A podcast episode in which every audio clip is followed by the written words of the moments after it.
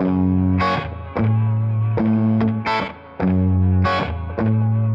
on the Roasters Roundtable, we welcome David Tatum, an extremely talented coffee professional whose journey started in Boone, North Carolina at App State University. This is where he honed in on his abilities as a barista and took second in command at two coffee shops. Then he bought a five kilogram roaster.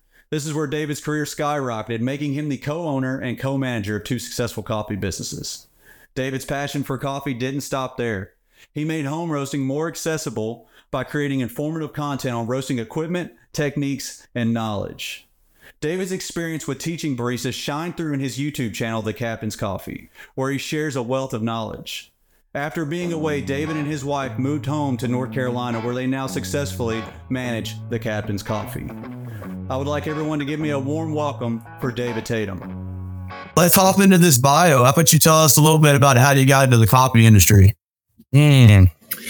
Well, um, so uh, I guess like most people, I started uh, as a barista in college, um, and uh, just trying to make a little extra money, and uh, you know, um, enjoyed it, had fun, uh, learned a lot about coffee, thought it was really cool, and uh, thought that was gonna be the end of it, and turns out it wasn't. right. So as far as uh, as far as being a barista, I know you switched from being a barista to a roaster. Um, what what did you learn dealing with customers and learning the craft of being a barista when you first got into the coffee business? Like what what was like the top like anxiety factor for you? Uh oh man.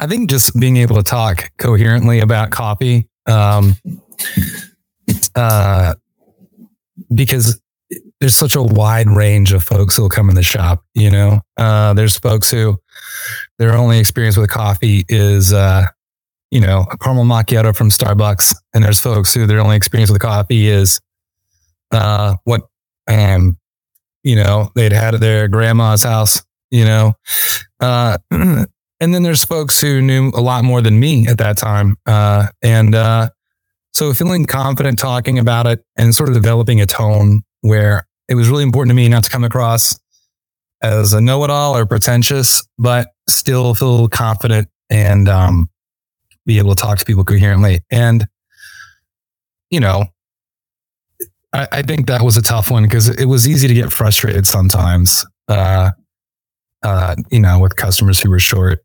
Um, but, uh, you know, just getting comfortable and, and being able to take a few blows and have some thick skin, I think helps a lot, just in retail service industry in general, you know? Right. Now, Otherwise, now is this, this where you got bit by the coffee bug? Like, is this where you're like, all right, this is what I'm going to do for the rest of my life? No, man. I definitely, I definitely just thought, you know, I, I, learned a lot of cool stuff about coffee, and I'll be able to impress my my friends at parties uh, with my random coffee knowledge. I thought that was gonna be the end of it. Um, no, it wasn't until much later. Um, I uh, I went off and did what I actually w- studied for, which was music industries, and I worked at the music studio in New York, and uh, it just wasn't for me. Um, so I came back to the only job I, I knew. Uh, I mean, not the only job I've ever done, but you know, the one that I was most comfortable with, which is doing, you know, being a barista. And um, you know, uh, I got to be good friends with the general manager there, and uh, I eventually told her I was like, "Look, you know, I love working here, um, but you know, I I'm at a college. I gotta like start making real money now." Um, and that's another whole thing is how underpaid baristas are in general is a real shame. Um, but and I was like, "Look, I, I just need to go get another job now." And uh, she was like, "Well, look, I, I really need to like I've never had this position before, but I could really use someone like directly under me is like basically a second me." And I, you know, it, hopefully I can beg enough money to stick around for a while. And uh, I was like, hey, you know what? I love working here. I'll give it a shot. And the longer I did that, the more I got to learning more about the machines. You know, a machine would break and we'd have to call a dude. And uh, it was like, oh, cool. We can either wait here till t- we can wait till tomorrow to get this machine working again, uh, or I can jump online and see if I can find a video about it or an article or a forum or uh, so I started learning little fix little things on myself, and eventually I went to some classes in Astoria, uh, which thankfully is just down the road in Greensboro, North Carolina. And um, after that, I started going. Uh, at that time, we were buying um, coffee from Counterculture Coffee, which is out of Raleigh, North Carolina. Um, they're one of the OGs. They're still kicking, doing a great job, and um, and they offered free classes for baristas that work for shops that bought their coffee wholesale. And um, I was just fascinated by uh, learning things like, oh, there's barista competitions where people can like win prizes for, you know, having the coolest drink or the best latte art, and um, just seeing the depth with it. Um, opened my eyes to the coffee industry isn't just this bagged thing you buy at the grocery store that's been vacuum sealed and roasted six months ago, you know, seeing all the love that went into it. Um, you know, and the coffee industry as a whole has matured so much since then. 100%. Yeah. And we're just seeing more and more of that love and more and more people recognizing it. Um, but it was still always important to me to like maintain my roots. Um, you know, a, you know, good old country boy who, uh, grew up drinking watered down Folgers, man. You know, I so I always approach people with this like, we meet you where you want to go with it. You know, there's still this place for, you know, I might like craft IPAs, but if I'm at a buddy's house, all he's got is Bud Light. I'll drink a Bud Light, man. You know, I'm not going to turn you down, but you know, so that teach their own. That's always sort of been my philosophy. I think um, as far as the coffee industry goes, uh, I didn't like I was in the same boat as you. I didn't know anything that had to do with coffee. I was drinking the watered down Folgers and and when I got bit by that specialty coffee bug, I, I had to tell everybody. Like that was I was like, hey, you got to try this. thing. come over to my house. We're gonna have a pour over right now, like immediately. So I was, was is that what you kind of seen in yourself when you finally found out that you loved specialty coffee and uh, and obviously we'll dive down the rabbit hole, but I had no clue that barista competitions were a thing either. So that that was a pretty wild experience for me. Yeah, absolutely. You know, like all my friends just thought, oh, you're just doing a job for beer money. And uh, you know, I would geek out on coffee and they were just like, all right, dude. And and I think that kind of gave me some perspective, you know, that like you gotta bring people to this. Some of us, like you and me, like immediately just like fell in love with other people, just need some time to kind of like right. acclimate to it. And you got to meet people where they are, you know, you know, but, uh, yeah, some of us, I guess we're kind of built for it.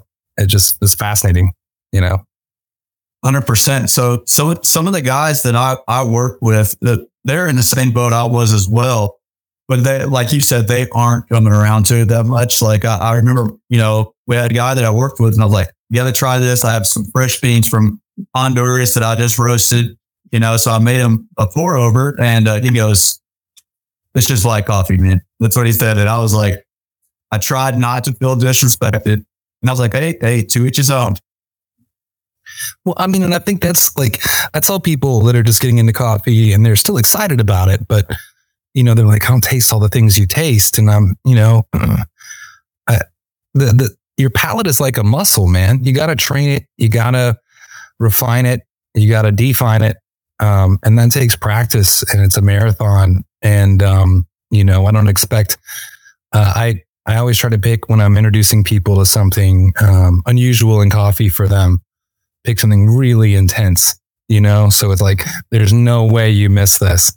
Um, and then I'll still be surprised sometimes, uh, people just won't even taste what I'm talking about. Um, and I, you know, it's hard. Like you said, you got to be like not offended, like, okay, I put a lot of effort into this. right. You know. So did you kind of learn that with uh, cupping a little bit when you started to get this? This is where you kind of started developing your sense and taste of all the different notes that coffee has to offer per region. Yeah, and I, I took some cupping classes. um, I've been to several cupping classes myself, and uh, I took one with counterculture, and that was another eye-opening moment for me too uh, you know, learning about the scoring system and how to evaluate coffee. And, and over time, I sort of um, developed the philosophy that uh, roasters, professional coffee pros use cupping because it's across the board uh, apples to apples, right? We're not adding any water temperature variables. We're not adding any vessel variables. We're not adding, it's just like a bowl, water at this temp, this amount of coffee. You know what I mean? There's no variables. We could all talk about it.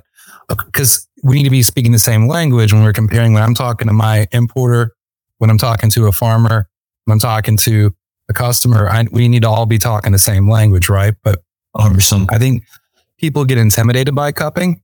They make it up as something that it's not. And so, you know, I say like, hey, if you drink this same pour over every day, you're you're evaluating your coffee. You know, you're evaluating as long as you you keep the variables the same, uh, as, as to the same as you can. You know, I'm pulsing this many times or this much of a dosage. Then you're evaluating your coffee and your roasting and everything. You know, you you may not be doing it in quite as an apples to apples way as we are, but the important thing is to take notes. Take notes, develop um, an over time thing. You know, can I taste this in this coffee? Roast two different coffees, like 15 seconds in time apart.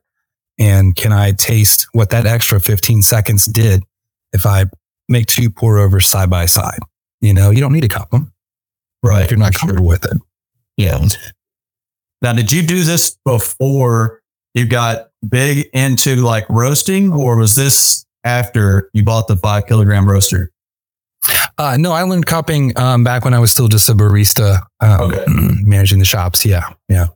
And I think honestly, uh, for anyone looking to get into roasting, um, it's a great foundation. I'm working with a barista right now. Um, he, he's picked up roasting, and um, he's. Uh, I, I think it just gives you such a huge foundation. It's a leg up, and but oddly enough, I feel like good baristas seem to be a lot of times the most intimidated to roast.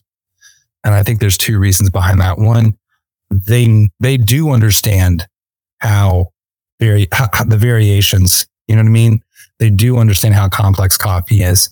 And two, they've been working with these really good roasters their whole lives, and they must think there's a special sauce they have that they don't have. You know, and like, oh, it's too much to learn. I could never start re- learning it. Uh, so oddly enough, I find that baristas are the most reticent to get into it. It's uh, it's funny to me, but uh, they're definitely the most capable. And they they pick it up the fastest. You know, they they have the opposite. What's the opposite of a handicap? Right. Gotcha. so now when when someone is getting into cupping, and Mhm. you don't have to go too in it, but when someone's getting into it, what what do you teach someone initially? Like what they're looking for? Like if I was to tell someone, hey, get you some fresh green coffee and just just practice cupping without taking a class. Let's say it's not available in their area, you know, or a coffee shop. What kind of Mhm. tips or hints you'd give someone just to get the bare basics out of the way to understand the pop? Yeah, absolutely. Um, first, you need an evaluation form you feel comfortable with. Um, and I think uh, if you go on the SCA website, it can be intimidating because like their evaluation form looks like, I don't know, it just looks insane. There's so much going on. Uh, so pick a handful of attributes you're comfortable picking out, you know, brightness versus uh, dullness in the cup, sweetness versus uh, a lack of sweetness, uh, complexity versus balance. You know, um, you know, our evaluation chart that we that we share with people is much more simple than the SCA one. It's it's more of just like a gradient for a handful of attributes. Pick those, print them off, write them down, whatever. Have a log. You need to take notes because otherwise, uh, even if you have a great memory, taking notes and taking good notes is the first thing to learn or to have down. I think more than anything else. Um, secondly, you know, uh, have the basic equipment. You absolutely have to have a scale. Um, you can't do cupping without a scale. You can't volumetric it. It's got to be. Uh, wait, I always get these two backwards. There's, volume. Yeah, uh, you got to be able to weigh it out. Um, you know, and then get an appropriate sized mug. It's got to be able to hold like 200 milliliters or so of liquid Right. and uh, a decent grinder. Pick a grind size that you're used to. Honestly, I think grind size is one of the least important things with cupping, personally. Um, medium is fine, you know, um, and then just have a consistent, you know, protocol that you repeat. And if you want to follow the SCA protocol, that's great. Um, but they're using like sieves to pull out to the micron, you know, the sample and all this other stuff. But I think it's more important for you to know your variables, your grinder, your um, you know, what you're comfortable with, and then just do it, man. Just, just do it.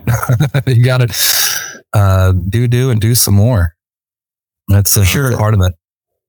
Yeah. So that I, I feel like that that really is a huge tool when you're getting in to roasting. I think I think if you already have that background, like you were saying, like you understand how to develop the coffee at that point, you're like, hey, I, I really want to pull these notes out. And I think cupping is an amazing tool.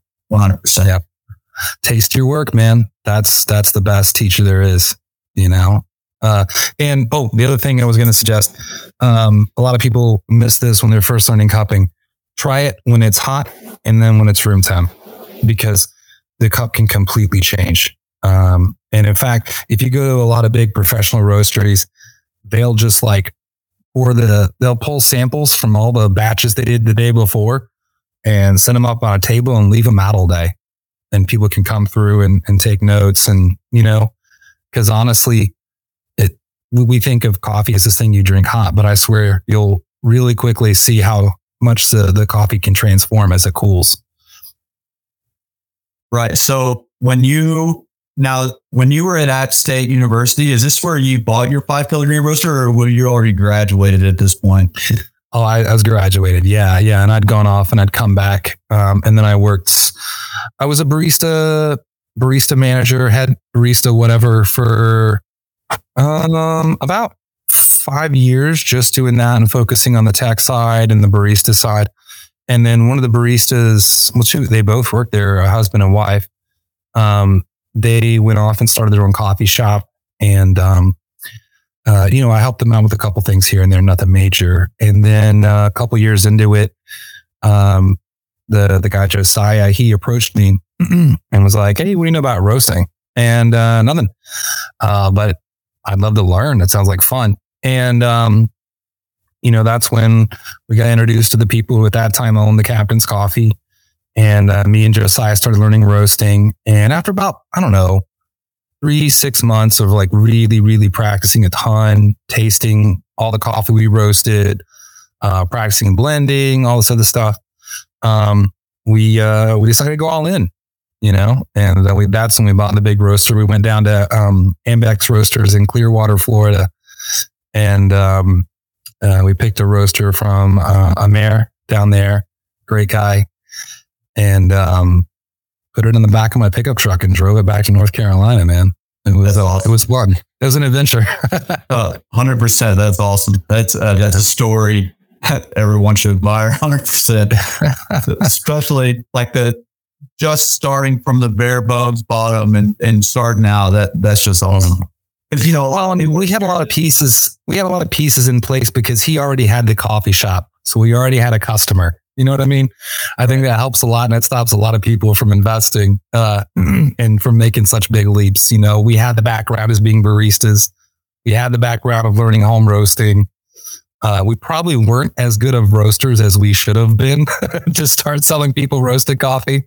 yeah, yeah, absolutely, man. You never stop learning, dude, right. for sure. Um, but yeah, yeah, we had a few more pieces in place than just like jump in and go buy a roaster. So I think that that gets left out of the story sometimes.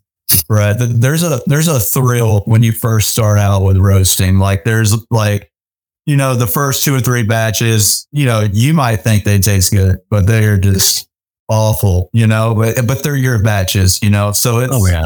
I just like seeing the developmental portions of uh, most roasters' careers. Like that, that is very enjoyable for me. And, and I really love a story where someone started from the bottom and they're like, Hey, they found their passion and now it's their niche. And, you know, you're just, you know, developing your passion and your career along with it. And then, you know, who knows where it'll go, you know? For sure, man. Yeah. No, and it's like you said, I mean, uh, I, I thought when I first got into coffee 15 years ago that I loved it, but I, it's it's it's like it just grew. You know, as I learned more, as I got into the complexity of it, as I dove in and knew how little I knew, you know, like I only got more and more interested in it because it's like um, there's nothing you never get bored. There's nothing to get bored of. There there's so much. You know, once you start getting it roasting, you start learning processing, you start, you know, talking to farmers and importers and start learning, you know, uh, just the culture around it, meeting people, you know, like this. It's somebody's always got a different perspective, a different way to look at things. Yeah, it's you never get bored. I guess it's it's easy to be to stay passionate about something that's always got something going on. Right. So when you first dove right into this and you're like, hey, I'm going to start selling some beans. Let's make this happen. Now, what, what kind of uh, stressors did you have? Uh, were you 100% all in, knowing saw the brick wall, or were you a little hesitant and, and nervous about the whole process? Uh, you know, honestly, the, uh, I mean, thankfully, uh, you know, Josiah and his wife had their coffee shop, and I still had my job as a shop manager uh, to lean on to. So we weren't like, you know, we're all in and bust. I mean, sure, we'd spent a huge amount of money for us at that age, um, but um, you know, we we figured worst case scenario, we can pay the the loans that we owe with our jobs if it fails. Um, and uh, no, honestly, the things that are most stressful were all the details, uh, packaging, labels. Uh, someone needs to design us a logo. Can, do you know anything about graphic design? I don't know anything about graphic design with the logo. what's a vector file? Uh, what's a heat sealer? Uh, oh my gosh, there's like all these little consider. Should we sell 12 ounces or one pound? Well, how do we come? How do we price it? You know, like for us, uh, and that's the, the, the best advice I give to people now when they're thinking about starting roasting is uh, the little details that will come back and bite you. I, I, feel like I'm getting red in the face, I'm embarrassed thinking about it because uh, it it feels so obvious to me now. Um, those little things, uh, the the business side of it, the marketing side of it, the the branding side of it. You know, um, that's the side I don't feel most folks give enough consideration. Maybe there's people that think about things differently than I do, but for me, it was all about just roasting coffee, you know? Um, and that's probably my least favorite part of it. But having to get better at that over the years is something I've begrudgingly done. So. So once once this ball started rolling for you, um, how one, how did it feel once you started gaining traction? And mm. two, what were some of the difficulties you faced while progressing? Mm. All right, let me let me hear the first part of that question again. So when you so let's uh, one once this ball once the ball started rolling and you were you were like okay this is mm-hmm. something mm-hmm. I have something here. Mm-hmm. So what were some of the main issues you were dealing with once the ball started rolling? Where you're like okay this is good but I'm having to deal with this now and 2 mm-hmm. how did you handle them pretty much um i i think and maybe they're not as unique as i think they are because i think a lot of people get into roasting as a side hustle uh, but for me it, it really was more about um, like managing so many different uh, p- spinning plates you know because all right, I've still got this full time job and uh, now I'm roasting. How many hours a week can I dedicate to that? And, you know, then it's like, oh, we have to go hustle for wholesale accounts if we really want to grow this so we can, so I can leave my full time job. And then, you know, my business partners have different goals than me. Um, that was, uh, you know, and they're wonderful people. I did not want to speak ill of them, but like we just, we would clash sometimes because they had different places they wanted to put their energy than I did. Um, you know, uh, because they had other different plate spinning than I did. And so what ended up happening for us was, uh, and then, you know, a year after we got really going, Captain's Coffee folks approached us and that seemed like the perfect fit at the time, the perfect way to expand and keep, you know, the momentum going. Um, but then I just kind of found myself just trying to keep all the balls in the air. And, um, not really able to just care about any one thing enough to do it um, as good as I wanted to, and that kind of like left me stressed out. Uh, right. You know, people who are better at multitasking than me probably won't want to have that problem. Um, but you know, managing that for me, um, you know, I just tried to keep uh, my customers happy and what I couldn't do is I didn't feel like I had the room to improve. and that bugged me. Um, I really I got into this because I wanted to learn more and I wanted to uh, go to more classes and read more articles and um, try different things. And uh, I didn't have time to do that part of it, so I found myself stagnating. Um, and uh, and that just bugged me more than anything else. I think because I was keeping my customers happy, you know, uh, but that just took up all my time. Um, and after a few years of that, um, it just kind of reached a breaking point for me where I was like, you know, and then my wife and I decided we were gonna, we wanted to move, and I was like, this is a great time for me to just simplify and pick one of these and do it well, and just really focus on that. And uh, even after you know, I took over the captain's coffee alone and took that with me to the West Coast. Um, maybe I'm skipping ahead in my bio here. but totally fine. Totally fine. We can come back and address how I got there, but right. I'm trying to answer your, your question. Uh, even once we, we got and I got settled and I dove into it, I still tried. I went and bought a small, small production roaster, an Aillio Bullet. Uh, it's popular with home roasters too. So I figured I was killing two birds with one stone, learning a new roaster and I could also sell retail coffee, roasted coffee along with greens, because I thought that just had to be a piece of the puzzle for me. Uh, that ended up frustrating me. So I stopped doing it. I now only sell green coffee. I now only focus on teaching people home roasting. And I'm so much more satisfied, like just really dig. So I think that's that part is the part that's unique to me. It fit my personality to do one thing well than to try to do a bunch of things okay you know? Um, so I don't know if that works for everybody, but it was important for me, you know? For sure. And, uh, so now, now that you've got it, you've gotten really successful as far as, you know, working under two successful businesses, uh, being a co-owner, when was the time where you were like, Hey, I'm going into the home roasting industry. Like I, I want to start putting my content on YouTube and I think people should should pursue this if this is their interest? Yeah. Um, so when we, we ended up buying the captain's coffee, it was really, I'll be honest, a, a business decision more than anything else. Um, it made sense, you know, it was, it's kind of like that, um, you know, I guess I'm not sure if it's horizontal or vertical integration. My business minor is failing me.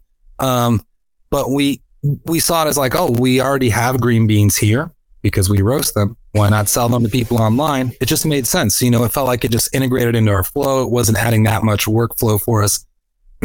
um, and uh, and and I could relate to home roasters because I'd learned roasting and like I could help the customers and I knew my beans. That part wasn't a problem.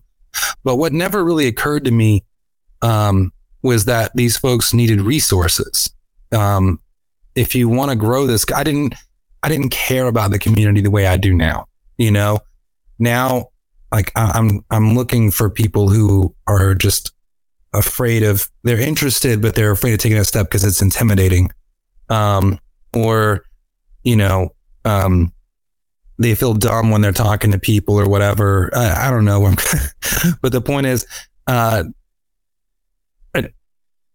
there weren't a lot of resources and i wasn't helping with that because i was over here with my huge roaster and, you know, my programs and like the people I was talking to. And it was just a part of my life.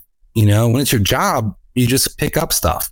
You know, you just, you know, I wasn't, um, I wasn't uh, coming from their position, you know, of like, oh, I'm having, because there's nothing out there. I mean, you got to go like just Google and find. There's a handful of good forums, like Home Baristas got a great forum.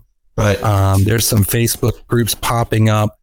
Um, but at that time, there was hardly anything on YouTube. If there, and there was maybe a handful of books, and most of them were like working on roasting techniques from two decades. Yeah, that one wasn't. A, Was that one around? Hold on, is it? I don't, I don't know. I don't know what date. Uh, this one I have to look, and then you know how to make the best coffee. But right, James Hoffmann is amazing. Ah. Uh, all, all of his information, and then also uh, Scott Rao's book for uh, yeah. the roast. Yeah. yeah. So that there's some yeah. books there, but like what you're talking about, like there's hardly any information out there. Right. I mean, I, I, don't think Scott's books were out yet, and those are kind of a handbook now for pro roasters. Um, but even Scott says himself in his books, like these things, don't necessarily apply to small scale electric roasters, especially air powered ones. Like, Right. uh, I remember in one of his books, he essentially is just like, "Eh." you know, um, you know, he, he's built his entire understanding of roasting and because he's a consultant professionally around working with gas fired, huge steel, huge iron and steel drum roasters. And those just operate from a completely different understanding of the process. I mean, uh, the fundamentals are all still the same. You're still going to get first crack and, you know, you're still going to, you know, have a, a Maillard reaction and all this other stuff. But, um, like getting your hands around it and, and getting people comfortable with it, there's nothing that's like, that's straight to pro level stuff. Right. You know? What about the dude who could, who's, who's buying an air roaster for a few hundred dollars? There's nothing out there for him. You know, it's like, turn it on. Good luck. Right. you know? For sure. So I, uh, this is a really long way of saying I, I simply didn't like understand what they were going through, and um, I didn't relate because I, I, I wasn't trying to, you know, and um, I was just trying to keep all my plates spinning, and it wasn't till um, I just took the captain's coffee, and uh, I, you know, as you know, I took the captain's coffee. My partner took uh, the roaster, and uh, so I didn't have that big shop roaster to lean on anymore, and uh, so I had to go buy a new SR800 because I didn't even have the latest model of fresh roast at that time. And I'm telling you, I plugged that thing in and immediately felt like a fraud. Um, Right. you know, because here I was selling these roasters and I hadn't even tried this model yet. And I was like, that's, that's wrong, you know? And so I really had like a, a, a coming to Jesus moment, a heart to heart with myself. And I was like, I, I've got to learn this from the ground up. And as I started doing that, uh, I, I remembered, um, I, I remembered all these YouTube videos that the previous owners from back in 2015 had put up. And I just went to look at it and I saw that some of them are still getting views. Like this is still helping people. People are still finding this after, you know, I guess it had been six, five or six years at this time. And, uh, yeah, that sort of inspired me to give it a shot. I, I grabbed my phone and, uh, used the phone on my mic and made our very first video. And it's still the one that's up. It's still got more views than any of the other videos. And since then, I've gotten like a nice camera. I'm not using it today because Right. more convenient for this, but I still got like a nice camera. I've got like, you know, the mics and stuff. Um, and I learned how to actually do video editing. Right. uh, but that first video still has more views than any of our other videos, period, you know, and that keeps me going. So what? So let's let's go into the channel, right? So you started the channel up. What was your overall intent or your goal with the channel? Now, did you did you expect to do all of the videos that you have done on equipment, or what was the entire purpose from the start of it? Uh, honestly, the goal from the get go was um, I kind of approached it from like I would get these phone calls and emails every day, right? And a lot of them were the same question um, with maybe a slight spin on it, right? So I figured, okay, um, maybe I'll just pick some of the big things like this whole roaster. What are the like? What's the basic baseline that I should use to get started with it? Just to get like a roast out the door and get an understanding and a feel for the controls. I was like, great, there's a video. Boom.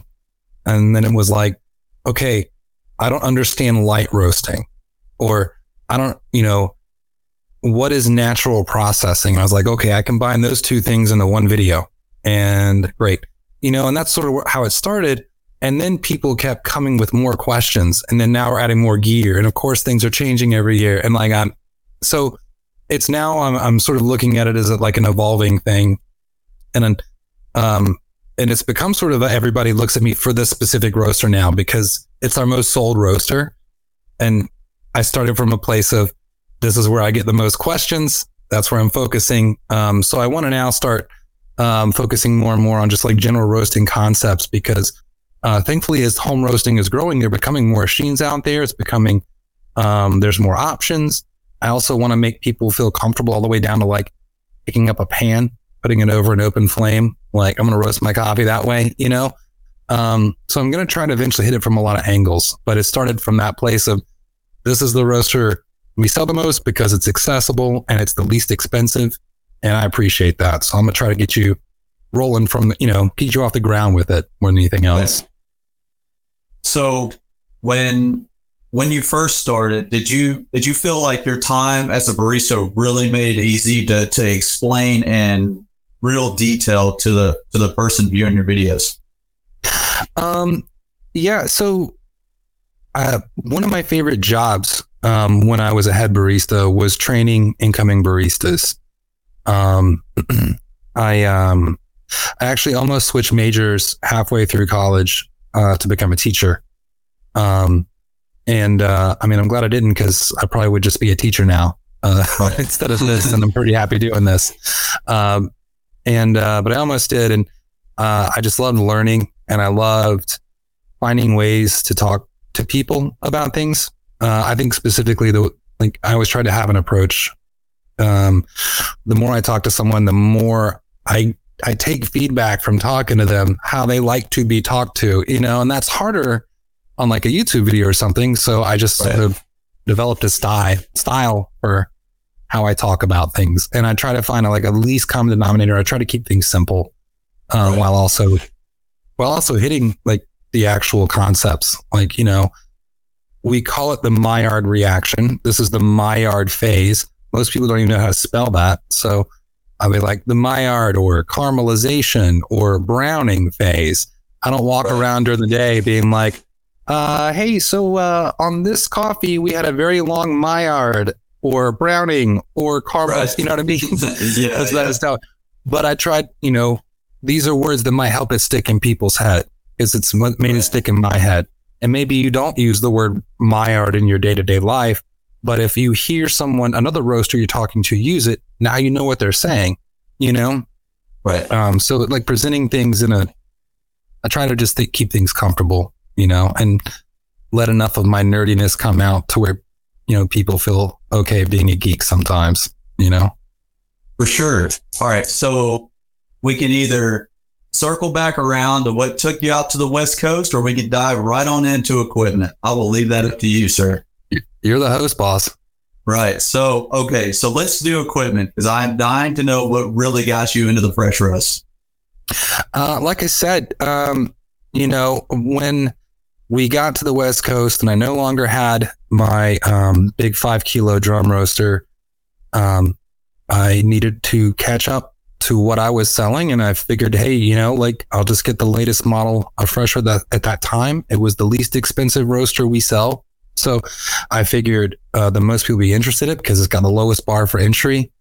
Um, and I'm like, if I can't learn to roast on this, then I need to stop selling it and go find something else to sell, you know? So I, I bought one and I did a lot of research and I spent a lot of time learning on it. And um, the more time I spent with it, the honestly, the more impressed I was with it. Right. I, I kind of always looked at home roasting as a stepping stone for people. You know, uh, I start here with the fresh roast and then I upgraded this roaster and then I upgraded this roaster, you know, so like swapping things out. And uh, that's how I had looked at fresh roast roasters for the longest time. Um, you know, the same way I might look at a popcorn popper, right? Like, oh, I don't want to make a big investment to learn roasting. So, hey, just hop on Amazon, buy a $25 popcorn popper and just like try it out, see what you like. It's not a huge right. investment. Next step is a fresh roast. It's like a popcorn popper, but better, you know? And then what's the step after that? Um, but the more time I spent with it, man, um, especially once I got to try um, the extension tube. And then I discovered this guy in California who was making these custom chambers. And I got to meet him and talk to him and, and try out his tube.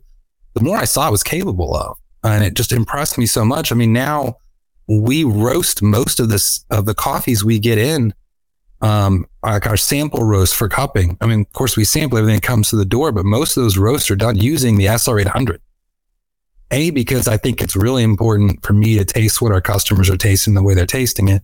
And right. B, because I honestly think I can get like a really viable cupping level roast out of it. Um, that I'm feel really comfortable evaluating our coffees. And uh, I'll often go back and double check myself on the roasters like the Aillio Bullet. And uh, there are times I'm more impressed with my fresh roast roast than the Bullets roast. Um, so I, I guess all that comes back to I focused on it originally because it was the least common denominator in my head. Now I'm still excited about it because I think it's an extremely under um, appreciated roaster. I, I think it's incredibly good for the price point. I don't think um, I love the like the Gene Cafe. Um, I think it's great uh, for different reasons. I've got a whole video on that. I won't I won't dive into and spend another 30 minutes talking about that. Um, but I think they represent two sides of the spectrum for right. someone who wants to really nerd out and really have the capability to play with every single variable. The fresh roast, you can do it seriously, right? Uh, especially once you've modified it, added a temp probe using the uh, the extension tube or the Razo tube. The Gene Cafe, way smaller. Um, you know, sort of range of potential, but it's right. way simpler. You know, it's plug and play. Sure. Boom. Everybody can roast good coffee on that thing. Right. Um, but between those two, if you're talking about purely that like minutia level of control and the fidgetiness of it, like the ability to really dial it, I don't think there's another roaster um, below fifteen hundred dollars um, out there. Uh, maybe even below two thousand dollars that can do as good as the fresh roasts can do it. Uh, you, like I said, you're going to invest in it, you know, modify it, but I still think you're at 500 bucks max. And that just blows my mind. There isn't anything in that gap. Right. Um, so that's why I'm passionate about it because I've always believed, um, you know, th- the more you can get, lower the bar for entry for people uh, who have means. You don't have to have means in order to get started on this and to get into it. Um, which is once again like I also want to make some videos on pan roasting so that if all you got sitting around the house is an old, you know, steel pan, you can start coffee roasting, you know. Right. So what is your take on the fresh roast versus the Ikawa sample roaster? Mm-hmm. Like if mm. someone so if someone so I know that that's that's a real hot topic right now. A lot of people are buying the Ikawa. So I, right. I wanted to know your I wanted to pick your brain on that because I was a little on the fence because I love the fresh roast. And now they got these sample roasters out that you can just dial in. So I'm just curious what your thoughts are. Um, you know, I guess because I come at it from the retail side of this, like helping customers choose what's right for them. I always put everything in kind of like a value spectrum, right? Because, you know, odds are you spend more money on something, you get more out of it. Um, but how much do I have to spend to get the best bang for that buck. And Ikawa is an amazing roaster. And I think if you're a professional, um, I think it's definitely, it'll, it'll be there for you. It'll, it's great. It's much better at sample roasting. Um, it's much less, um, it's much more intuitive. It's much easier, simpler. And a pro needs something that's fast, works every time, and like is, um, easy. You don't have to nearly fidget nearly as much, you know? Right. Press the button. I chose my profile good to go. There's my sample roasted. Um, the fresh roast requires a lot more input from you, but it's fraction of the price. So, so for people just getting started, uh, who think they might want to go pro, or for people who are operating on a budget at home, it's it's apples to oranges. You know, it's two different use cases in my mind. I guess that's what I mean. Um, so yeah, the Ikawa is a better roaster. in general. But like I'm on the I'm I'm on the same side as you as I feel like it is an apples to oranges type of thing, and I and I know that there's a, there's plenty of debates out there on the two. So I I figured I would pitch your take on it. You, you might as well compare a Maserati and a Honda. You know, right. like yeah. both will get you around the track. Both will get you to and from work. You know, right? Yeah, for sure. All right, now let's circle back to you going out to the West Coast. Give me a little bit of detail on that. Uh, yeah. So, my my well, we were dating at the time, um, but we uh, we went out to um, the we went to Oregon near Portland uh, early on when we started dating around 2016, and um, we were out there and we just kind of fell in love with the landscape. We've always been outdoorsy, um, and uh, we just love being outside. And uh, you know, everything's just bigger out there. The mountains are bigger, the the cliffs are bigger, the trees are bigger, you know. And we just were like, you know, fascinated, um, and uh, just loved being outside. And um, you know, we came back and, and of course we still lived in the Blue Ridge Mountains. Absolutely gorgeous. Once again, kind of apples to oranges, you know? Right. Uh, love them for different reasons. Uh, but, uh, you know, we, we eventually got married after we came back from that trip and, uh, had our son. And, um, you know, I was, I was dealing with this thing with my businesses like that I mentioned earlier. You know, that, that's the long version of that story. You know, I was getting kind of frustrated that I didn't feel like I was growing anywhere. I didn't feel like I was able to focus on any one thing. Um, and Josiah, my business partner, was kind of focusing on some other things, and like we were going in two different directions. And um, and uh, uh, my wife was kind of unhappy with the uh, the job she was at at that time, and we were just kind of at a crossroads. It's like, hey, let's do something stupid. Let's just move across the country, you know. And um, so we did, and, and that's why we split the business the way we did. Um, and we had a ball out there, um, a lot of fun. Um, met lots of great people. Um, you know, love the outdoors out there. But uh, you know, as our son got a little older, got a little closer to kindergarten age, um, we really started to understand that it takes a village to raise a kid. Saying, Right. and uh, we wanted him to grow up around his cousins and uh, his his grandparents. Um, and you know, we were a little homesick. The Blue Ridge Mountains uh, and the uh, Carolinas. You know, they may the mountains may not be as tall and the trees as big, but it's home, man. You know, something about it feels comfortable. sure. Um, so we uh, we came on back, and as we did that, um, my wife, um, you know, we were Captain's Coffee was growing considerably, and it was becoming. I was working seven days a week. Um, you know, that last eight, nine, ten months, I was I was in the shop seven days a week, filling orders, answering emails, making videos. I eventually just I, I ran out of time. If anybody watches my YouTube, uh, like timeline, there's like a six, seven month period where I just didn't even put any videos out because I was like. I just didn't have time to, you know. Right. Uh, and I really wanted to get back to that, and I wanted to help people with that. And um, uh, so we, we needed someone else. We need more help. And um, you know, my wife was uh, in healthcare, and uh, she was reaching some um, uncomfortable truths about the way that that business works. And uh, she wasn't happy with what she was seeing, and uh, she was frustrated. And you know, I was like, well, I know it's going to be a huge pay cut for you, uh, but I could really use some help around here. Do you feel like working with me? And she was like, yes, yes, yes, yes, yes. Are you sure? Are you sure we can take that pay cut? And I was like, no, but, uh, we'll, we'll try. Right. So now that you moved back to North Carolina uh, during that time, how much different was the coffee culture and scene in North Carolina by the time you got back? Mm, that's a great question. Um, yeah, yeah, two, two and a half years, um, max. And, um, and maybe it's because the circles I was running in, um, online and on the ground. And, and now I'm way more in touch with my customers, uh, than I was when I left. Um, but it sure feels like the scene has really, really gotten bigger and gotten more complex and more in depth. Um, and maybe that's because, you know, it's like that get going back to that thing. It's like, um, there's, it never gets boring. There's always something new coming about. There's new forms of processing now, and there's new developments in the way we roast and the way, Right. um, you know, and, um, so, uh, that's a very long way to answer your question. It's gotten bigger and it's gotten deeper and there's more people in it and uh, those people have cool ideas.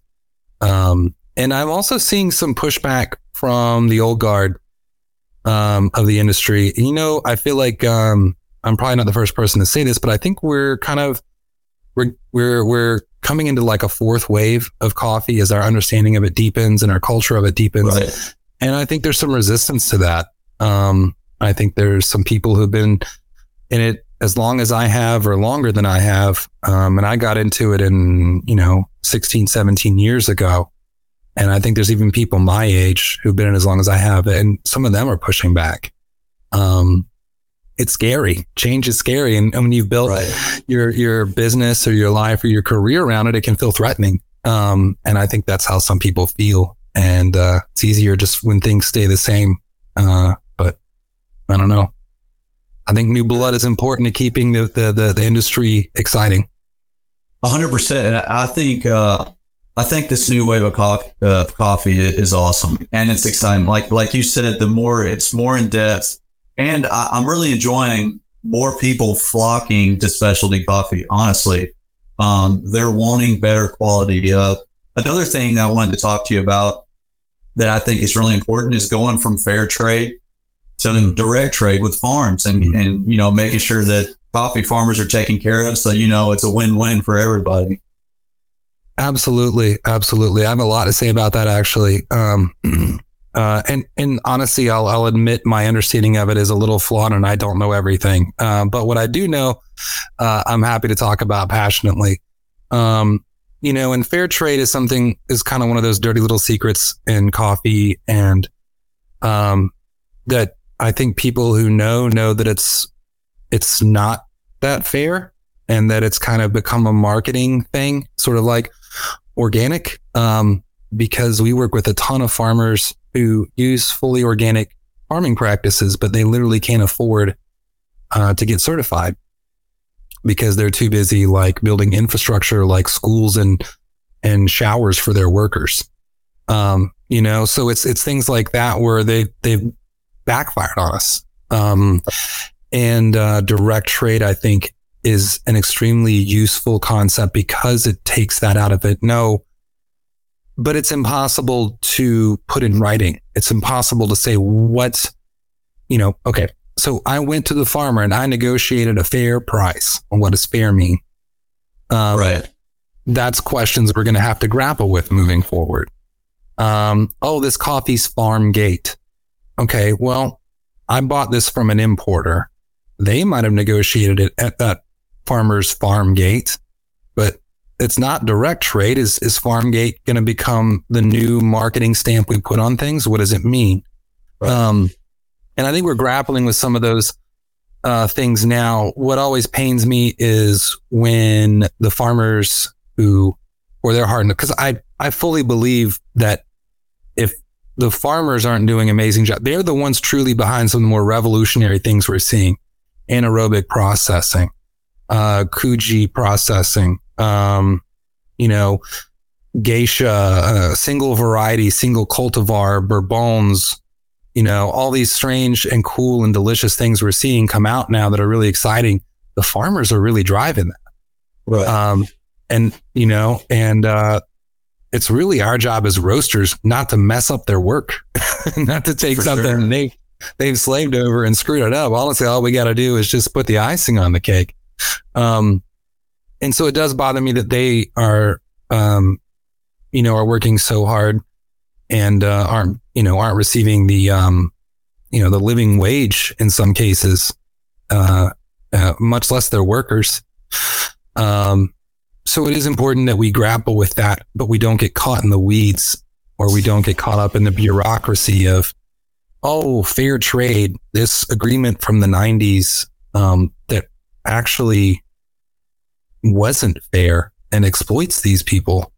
Uh, well, we still do it and we still stamp it on our bags. And, you know, and I, I guess anything direct trade's better than nothing, you know? so, but it's not the, the slam dunk that we've been led to believe that it is. And as long as you buy fair trade coffee, that farmer's, you know, doing great. It's not true. Uh, and we got to be careful with these new concepts like Farmgate, uh, don't just become the same thing. You know, Right. to have honest, difficult conversations. Um, because I mean, we all have to make a living along this chain. You know, we all, we all do have to, to be able to afford, we can't keep doing this and keep caring about coffee if we can't pay rent or our mortgage. So, Right. um, farmers are in the exact same boat. Um, so that's going to be a difficult thing because man, as soon as money gets involved, things get complicated. But I'm glad that we are having those conversations now. I'm trying to make sure everybody's taken care of, everybody's motivated, and everybody's, you know, getting what they need out of it. For sure. Um, I think that is one of the biggest issues is most people don't understand where their coffee comes from. Um, Absolutely. and they don't and they don't know what it takes or what goes into their cup of coffee. You know, most people don't understand that their average daily coffee habit it takes 250 cherries hand picked just for them to have that coffee brewed for the day. That's 91,000. Yeah. A year. That's just, Yeah. that's, you know, that's one person, you know. Yeah. And if you look at the coffee culture in America, be it mass production coffee or specialty coffee, that is a lot of hand picked cherries.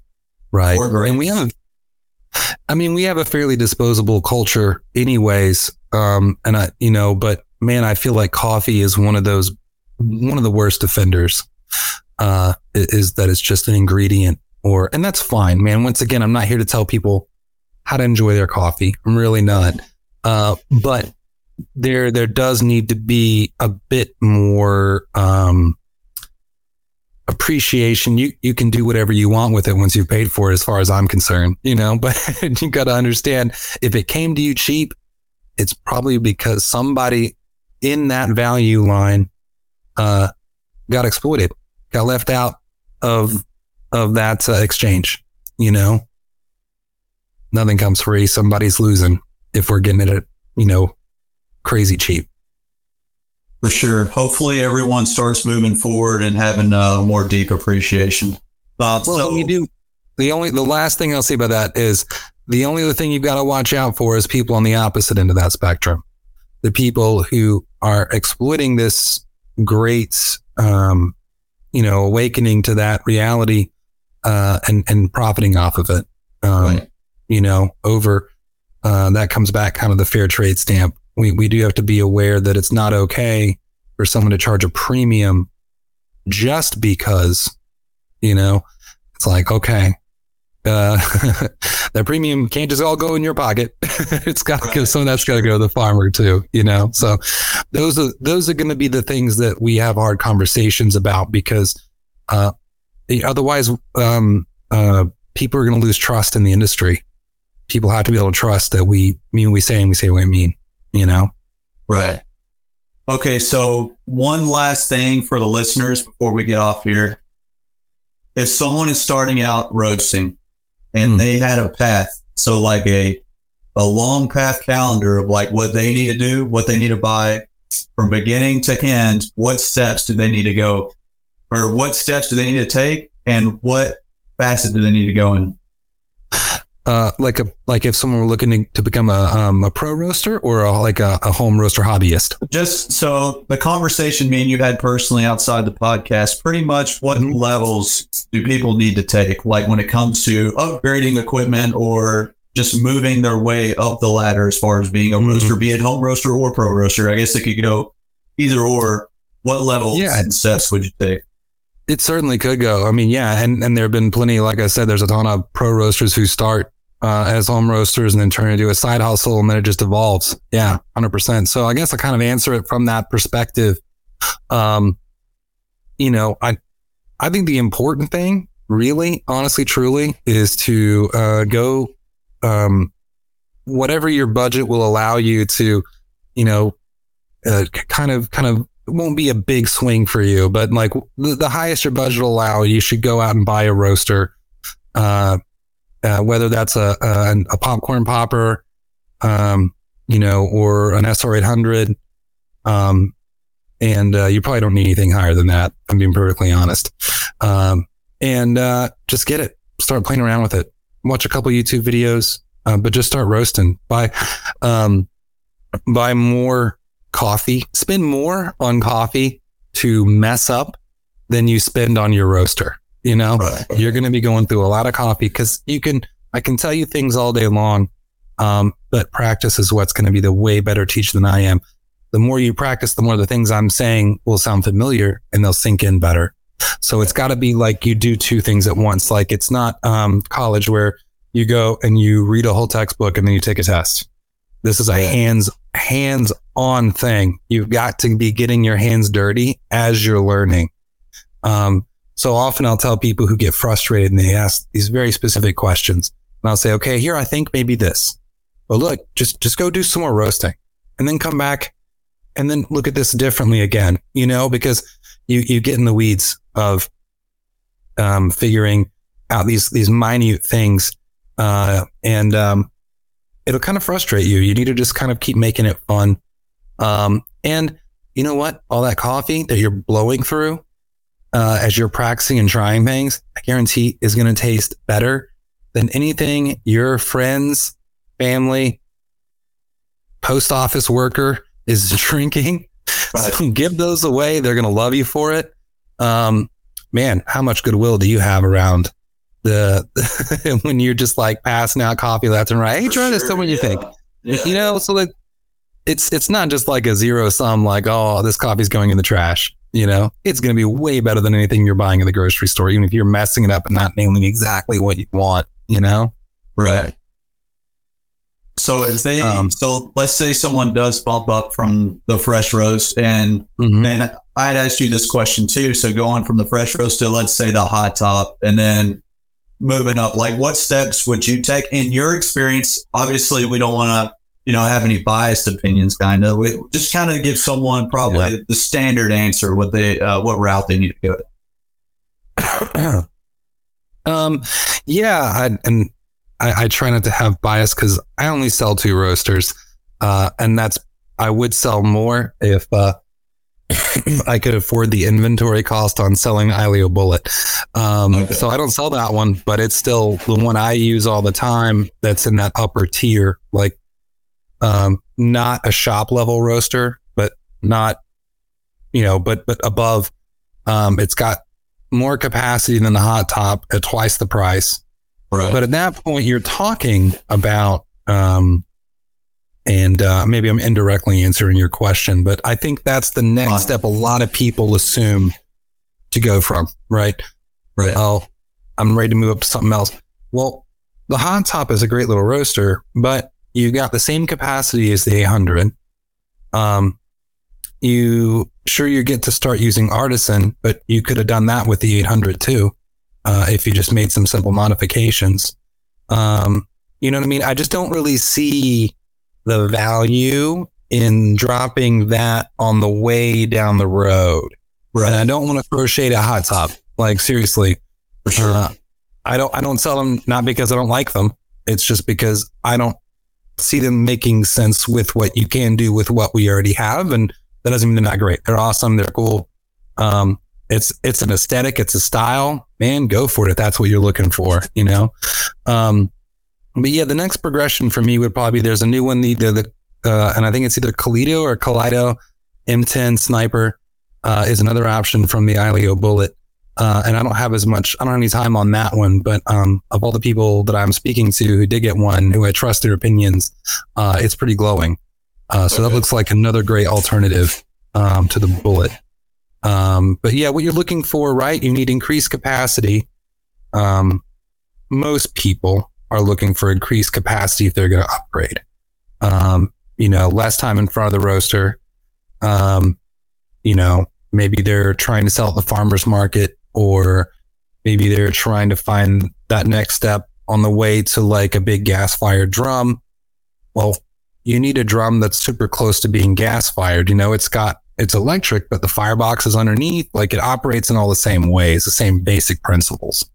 Right. Uh, so you you need to work on things like perfecting your preheat temp because preheating is has so much bigger of a factor in drum roasting than it does in air roasting.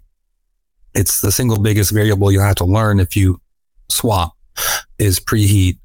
Um, and things like that, you know, like it's, it's the next actually useful upgrade in my mind. Um, right you know, you get so much more connectivity.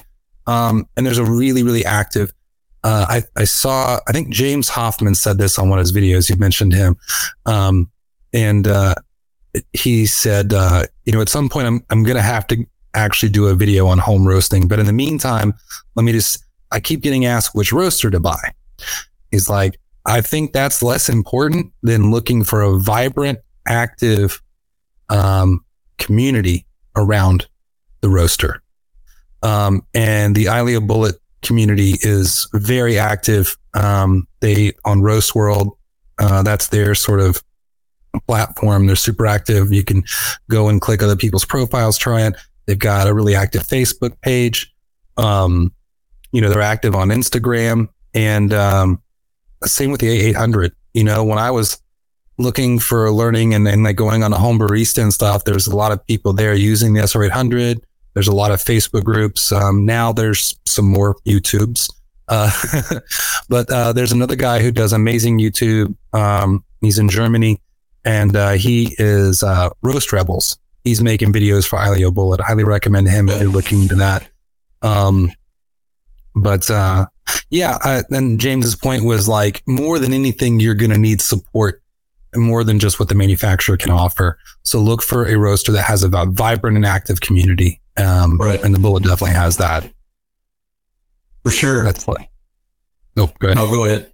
No, so as uh, far as the, I, I think I've been looking into that a little bit more as well mm-hmm. after we had had our conversation. Um, I think that would be the next step up for for most home roasters that aren't willing to go out and buy a huge Mill City roaster, you know, right? Or you know, if they don't even plan on moving to a commercial, I've seen that a lot too. I've seen a lot of people are like, you know what, I'm roasting, I'm buying the big roaster, and they don't even plan on going commercial. They just have this huge roaster in their garage. Oh.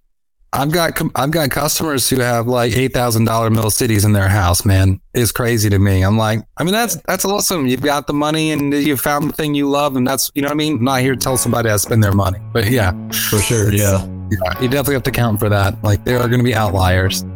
Right. So all this stuff will be linked below as well. So any of you guys that want to purchase any of the equipment that we had mentioned in this podcast, it will all be linked below for this video. All right, David.